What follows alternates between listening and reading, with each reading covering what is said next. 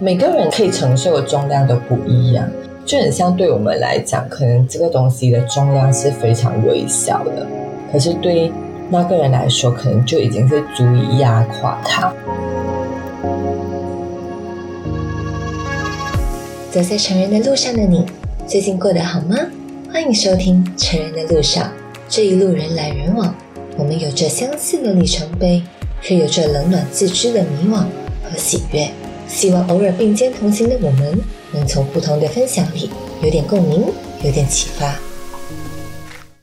情绪是人不可切割的一部分，而我们都和情绪共存着。成人的路上第八集，我们来聊一聊，你对情绪这一块有多敏锐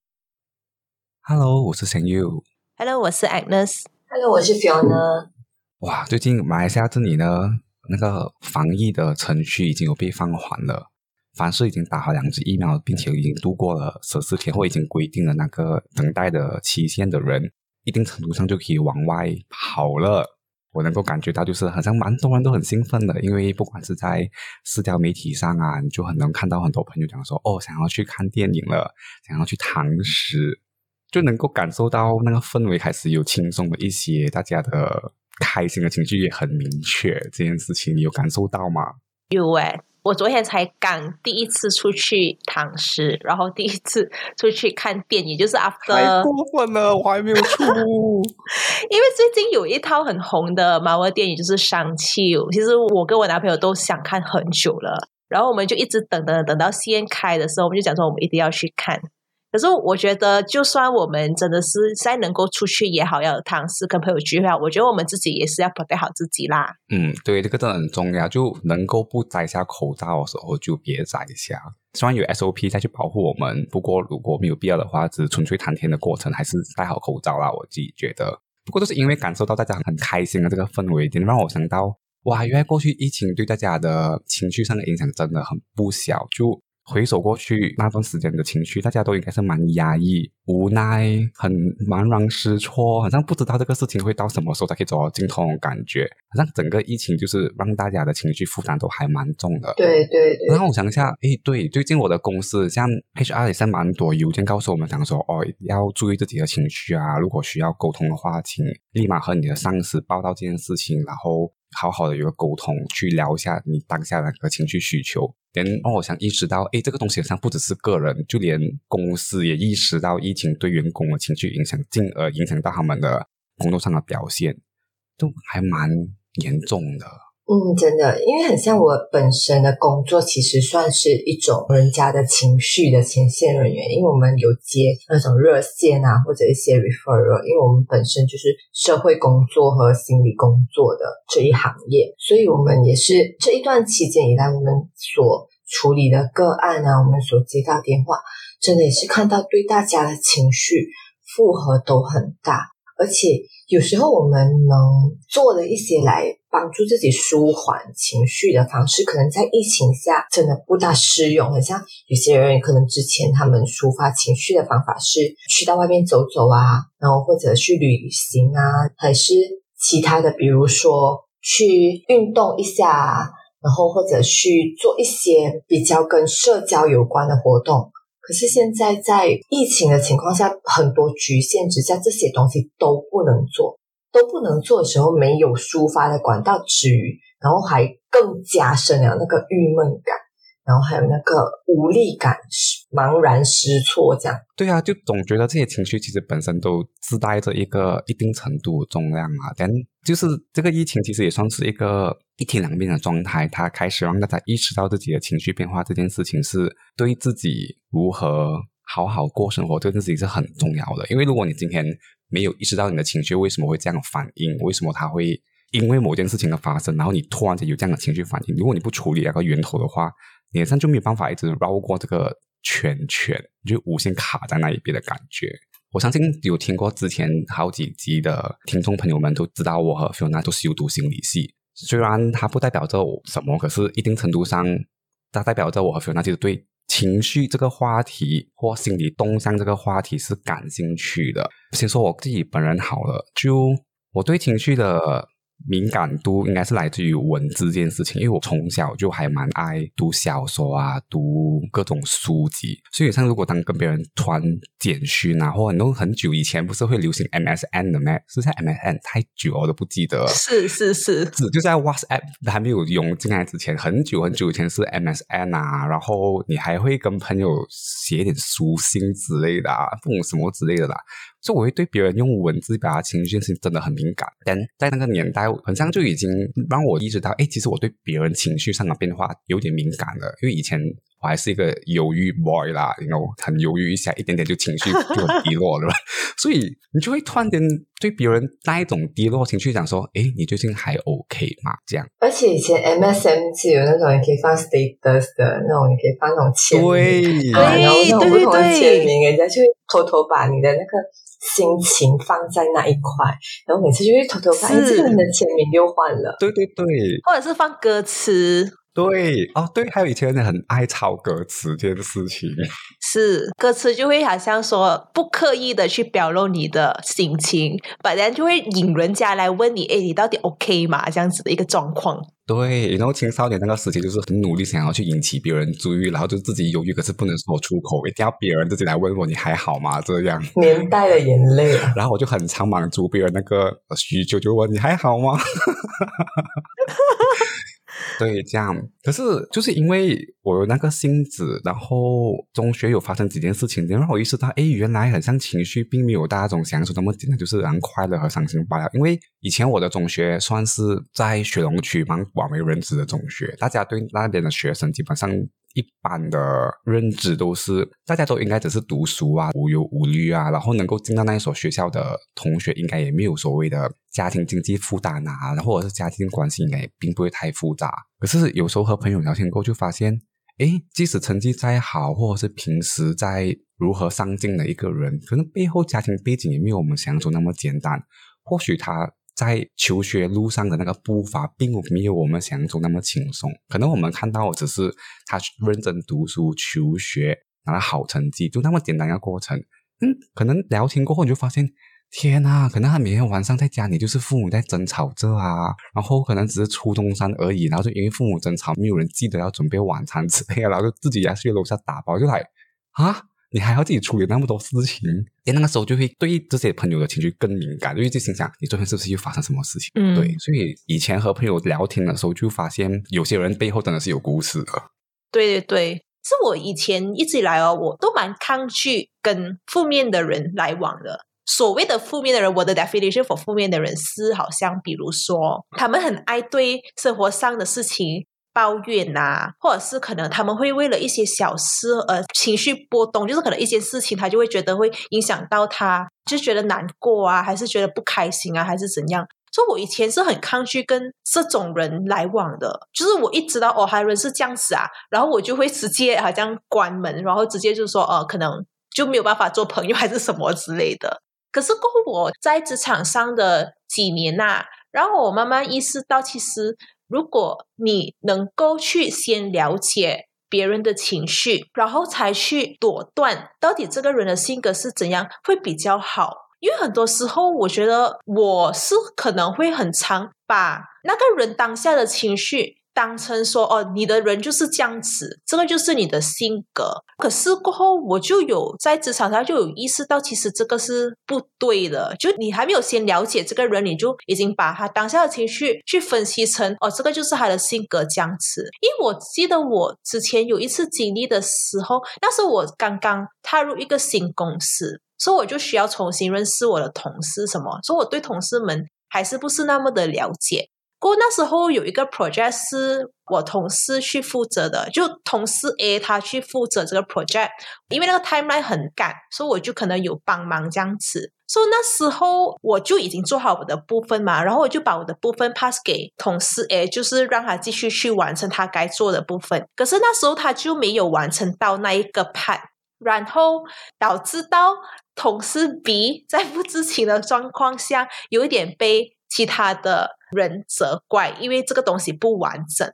可是当下同事 A 他就是很冷漠的，就觉得好像不闻不问的，他就也不觉得内疚还是怎样。因为其实那个东西是应该他做的。所以当下我就觉得说，他是是那种好像会推卸责任还是怎样的一个人，我会就有这样子的 impression。可是过后一两个星期之后，这个同事哎，他就跟我坦然说，呃，其实那一个礼拜，就是我们在赶那个 project 的那一个礼拜，他私底下其实发生了一些事情，嗯，导致那时候他也没有办法的，真的是很专心的去完成他的工作还是什么。当下他有跟我描述到底他那个礼拜发生的事情是什么，然后其实我听了过后，我是觉得是能理解的，就是你当下会在工作上没有办法专心，或者是没有办法真的是完成。你的手头上该完成的东西，我觉得是可以理解的。所以其实过后我就真的是有在反省，因为我当下就觉得很内疚，我就好像先入为主，因为那时候我还对他不是很认识嘛，因为是新同事。然后过我就觉得说，往后其实我会想要去了解你当下的情绪跟那个由来先，然后我才慢慢的去好像自己做分析，才去笃定你是一个怎样的人。嗯，对。我觉得很多时候就是要先了解一个人，明白了他的一贯的行为跟情绪反应模式啊之后，你才可以更准确的去抓到他不寻常的那个点发生的时刻，你才可以知道，诶，这个其实并不是平时的他。因为 Anna 经历的那件事情，其实我在职场上也发生过。比如说有某个星期，我队友的表现就是很多错误，连我就觉得有点怪，因为这个有点不像是平时的他。那个时候我没有直接怒火冲上来说：“哎，大佬，你这个星期的错误有点多啊！哈，每一个 document 都一直有问题，然后我要帮你修过，上次也抓到，然后也是责怪我们两个人，有让我很困扰啦。可是我觉得，哎，感觉上这个并不是平时的他，所以那个星期我就默默的把问题就解决掉，甚至是他还没有把文件发出去的时候，我都自己先去 server 里面打开看，自己先修掉问题，先再发出去。他后来有发现这件事情，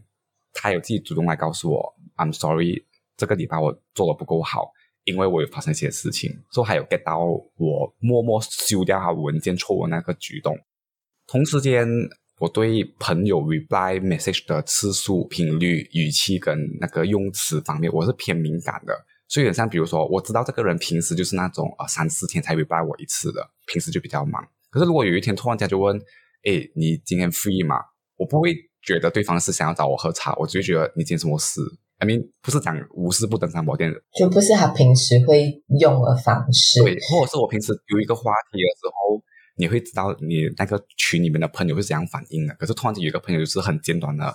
哦，OK 啊，然后你就来，嗯，你这个反应有点简短了，不像是平时的你呢。我这个话题也没有那么无聊吧？为什么你那么冷漠？可是我会去想的事情是有点不寻常，那我就会再 test 多几次，再抛几个话题，然后发现不对劲的话，我就会私下去 WhatsApp 他讲说。你还 OK 嘛？嗯，所以我有些朋友会觉得，哎，我平时的性格都是很大啦啦。我是那种真的是，你告诉我你不吃什么，你吃什么？哎呀，不记得啦。你生日是几时？啊，我不记得啦。反正你是三百六十五天某一天你出生啦。我为什么要记这些琐碎事？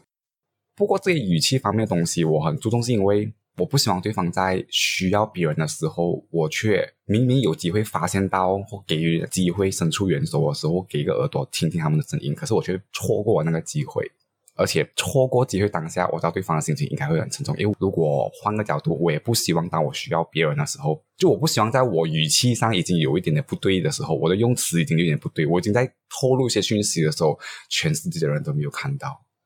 天哪，我已经是一个悲剧的主角，而且还是要一个人演默剧，真的很惨的。你这样让我想到那个有一个漫画，有个漫画是很像一个人在那个水面，然后他伸出一个手，就其实是想希望人家拉他，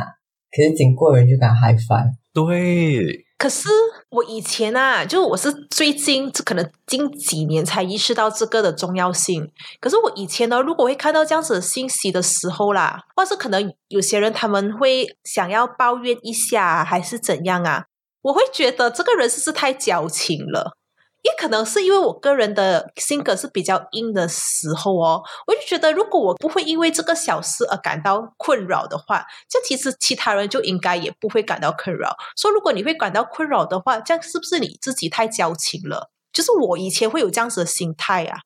其实我到现在还是有这个心态，不是每个朋友所经历的困难，我都可以给予。百分百的同理心跟感同身受，有时候我还是会觉得对方是一个小事。而同时间，我也会尝试去明白，讲说，有时候我跟朋友讲个烦恼，可能对方也觉得我讲的东西是小事。所以我想要在我朋友圈里面塑造一个氛围，是讲说，我希望在你需要人的时候我能够在，我也希望当我需要你的时候你也能在。所以我会尽我所能的去对我自己的情绪敏感。所以我当我知道我需要别人的时候，我会透露这个讯息在：Hey guys, I think I need some help. And 我不需要你们给我 solution，可是可以去冲个 K 或者是来，然后就听我讲废话嘛。嗯我也希望对方在表露出情绪变化的时候，我可以有足够的敏锐度去抓到那个变化，去给予对方的关注。所以至少在我朋友圈里面，大家会对表示自己的情绪这件事情越来越怎么说呢？也不是说熟练吧，开通吧。因为年纪越大，很多时候大家有一个倾向是，你越来越不想要告诉别人你的烦恼，因为你不是很确定你这个烦恼会不会打扰到别人，然后你会不会觉得这个烦恼是很小的一件事情？我说我不想要在我的朋友圈子里面有这个风气，所以我尽量的去注意到这些情绪上的小变化啦。让对方的这些情绪还没有变成一个更严重的问题之前，至少我可以花比较少的时间跟精力先解决掉哈，不然以后变成大问题的时候，我需要投入的心血会更多。其实我是觉得每个人可以承受的重量都不一样，就很像对我们来讲，可能这个东西的重量是非常微小的，可是对那个人来说，可能就已经是足以压垮他，所以可能他没有那个 capacity 去容纳的时候，在我们眼里看，可能会觉得，嗯，你就是矫情，可是对他来讲，可能他已经觉得是他的生命中很黑暗的时候啊。我还记得以前我在中学的时候，我们要写周记了嘛，我还写过跟我的那时候的老师，我就讲，为什么大人总要说少年不知愁滋味，为赋新词强说愁？殊不知我们的愁是真的，然后我们的愁也是有重量的。那时候，我觉得我的老师真的觉得我矫情，然后就讲，等你长大了过后你就知道。然后，所以就等我长大了的时候，就我在我现在这个状态，我当然我回望的时候，我就觉得，嗯，那时候真的是小事。可是，我就觉得我这样想对当时的我是不公平的，因为我当时的那个承载的那个能力，我的 capacity 就真的是到那里吧。所以，真的是每个人他在不同的阶段，他所承受的能力不一样的时候，他压死他最后一根稻草的重量也会不一样。嗯，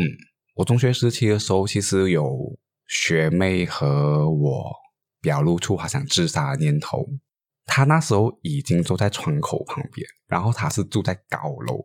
所以如果你想今天住二楼，你坐在窗口旁边的话，可能我的意思就是你未必会死啊，你可能就只是然后骨折啊，还是脚断啊之类的。就可能你不会觉得他那么坚定的要离开。对，可是因为那时候他我很清楚知道他住在我没有记错的话，应该是十五楼还是十六楼的。但他坐在窗口旁边是有给我看到照片的，我忘记了借有什么管道让我看到照片。可是那个画面就是很震撼，因为真的那个视角就是现在你拿着你的手机，你坐在你的椅子那一边，然后你就往下拍你的双腿，可是你的双腿以下都是就十六楼往下看的那个角度，下面就是空哦。高楼俯视角度，对，然后那时候我才初中三而已，没有记错年纪的话。我的天呐，那那时候你要怎样去处理这个问题？哇，我觉得我真是超淡定的那时候，因为那时候我当然是很紧张，可是也不能够一直去跟对方去拉拉扯扯说啊，你不要跳啦，什么什么之类的。那然后我记得那时候我的反应反而让对方措手不及，因为可能他预设我的反应可能是也跟着一起慌乱啊，然后拉拉扯扯啊，不要跳啊那种那种。可是我反而是很淡定的，就是我记得我问的问题蛮神奇的啦，因为他后来有跟我聊这件事情，说讲说你问的问题让我好像突然间紧张不起来，因为你只是问到我现在跟你 describe 我周围有什么事情，所以我就问你身边现在有谁？是家人还在，还是只有你一个人在房间？你已经坐在这个窗口旁边多久了？你是坐一阵子打电话给我，还是你坐上去那一刻你就打电话过来？所以你打电话过来，你是希望可以跟我聊什么事情？然后我记得我聊大概一个小时，中间当然是会问很多事情，像你发生了什么事情让你决定坐上去，然后你有没有试过和你的家人聊？人当然当下还一定会觉得好像他有试图跟别人聊，但是都没有人给予他他想得到的回应。嗯，我记得我那时候的角色就是，你说你和别人想聊，或你聊过了，你你你聊了什么？你只是告诉对方你伤心，可是你没有告诉他取一个 point 是什么东西。我记得我那时候是类似这样的啦。当然，我那时候也有做一些比较不应该做的事情，因为我差不多一个小时过后，我真的是也到了我的人生极限了。我记得我后面的时候，我蛮冷的，告诉他，其实如果我们聊一个小时，你还是很想跳，就代表我已经没有办法把你拉回来了。我只想要告诉你一件事情：如果你今天跳了下去，你只会成为新闻报道上一篇不大不小的社会新闻，然后让大家在校园里面讨论个你，可能一个星期、两个星期，大家都做宣传活动。可是，只要是一个月以后，你就会真的彻底消失，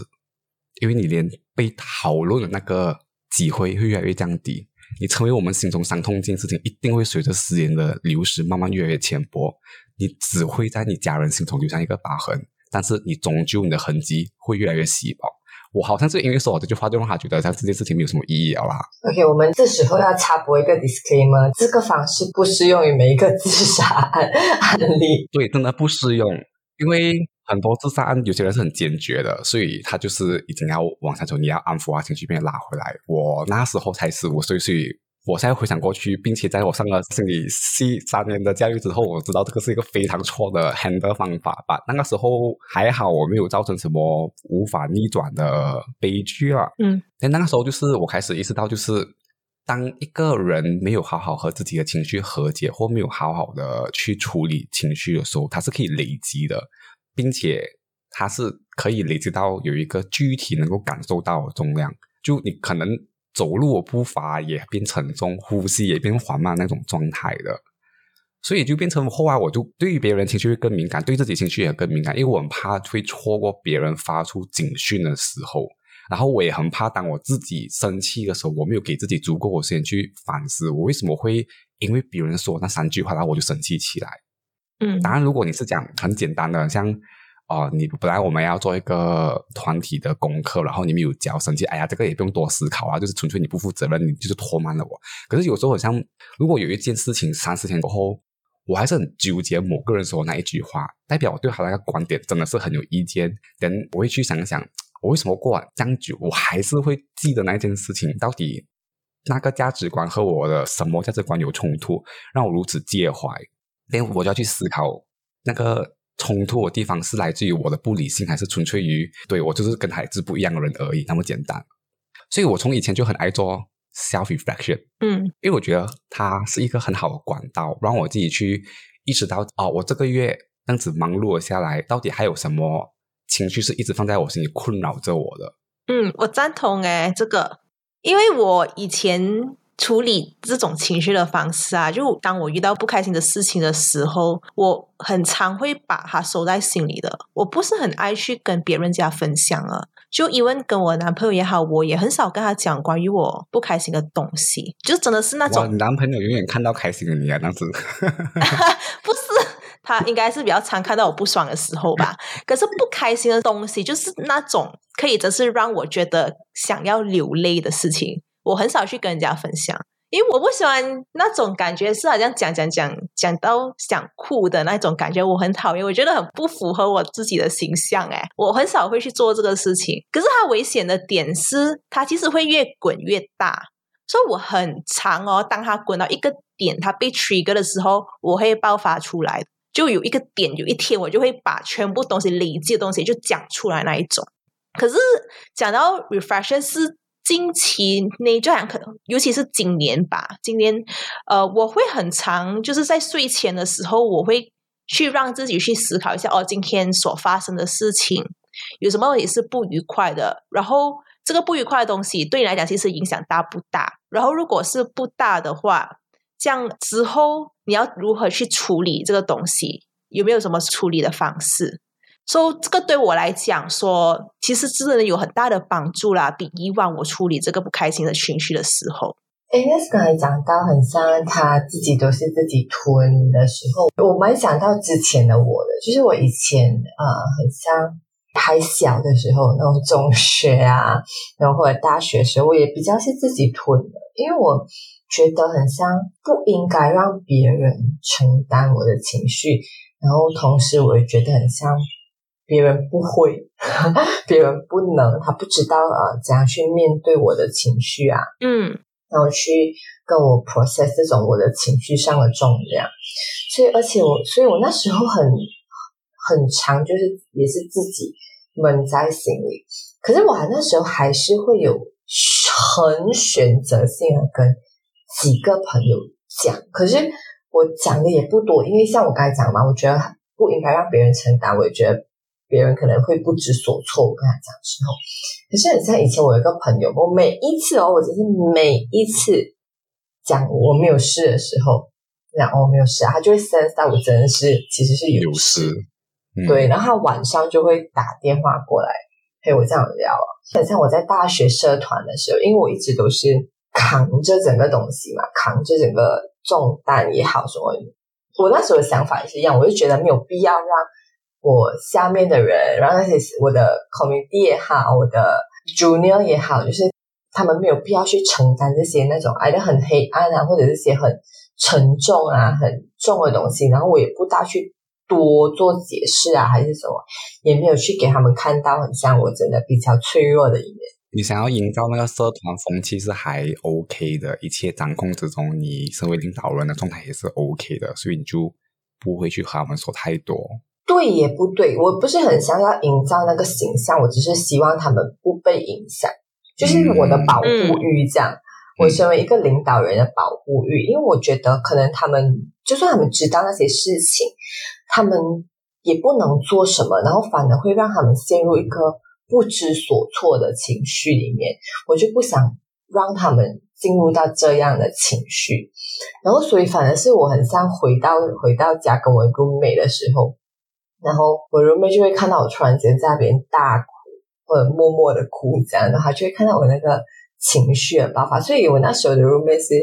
呃见过我情绪最多，就是他看到是跟别人看到不一样，我可是他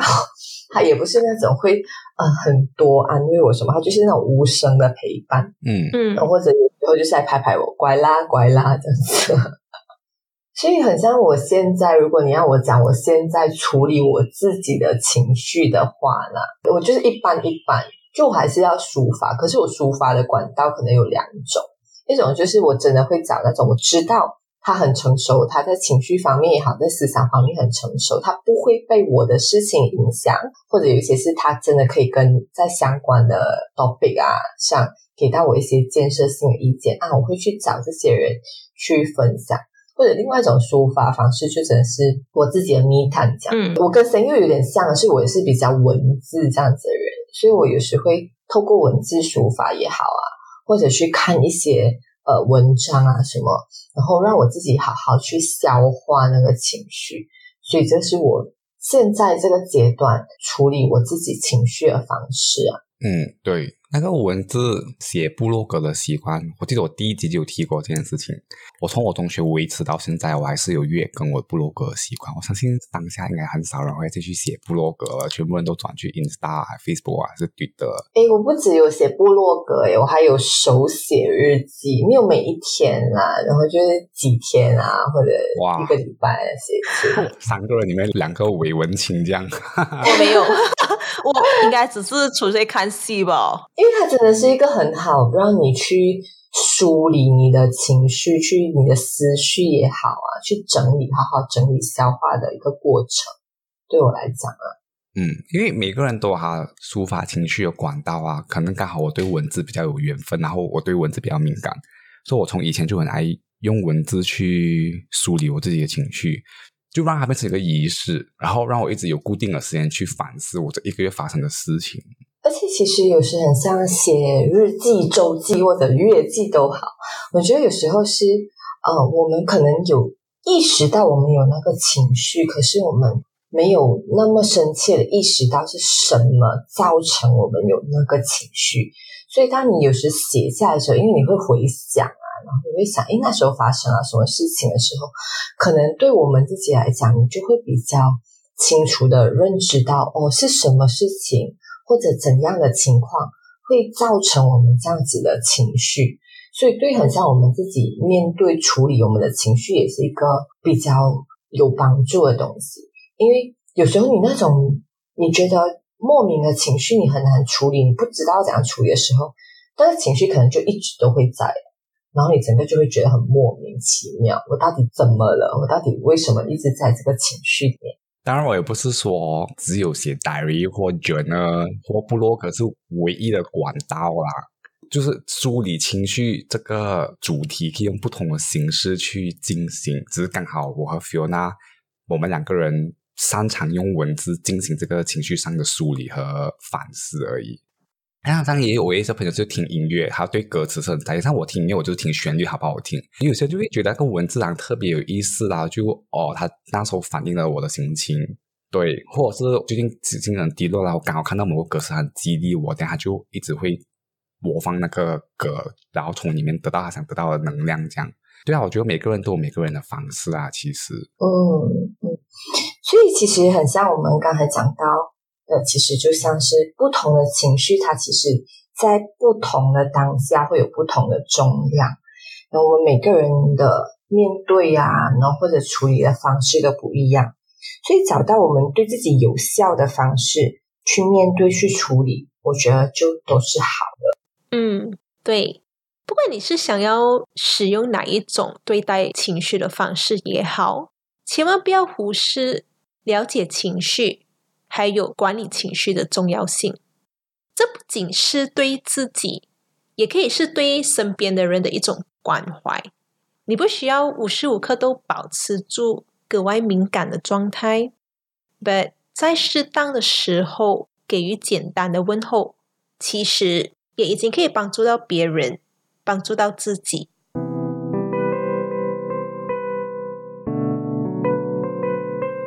谢谢你聆听这一集《成人的路上》与你分享的内容，希望能和你有些共鸣。我们下一次会继续和你分享我们在成人的路上的一些经历、一些课题和一些选择。期待下一次有你再来一起听我们的故事。再见。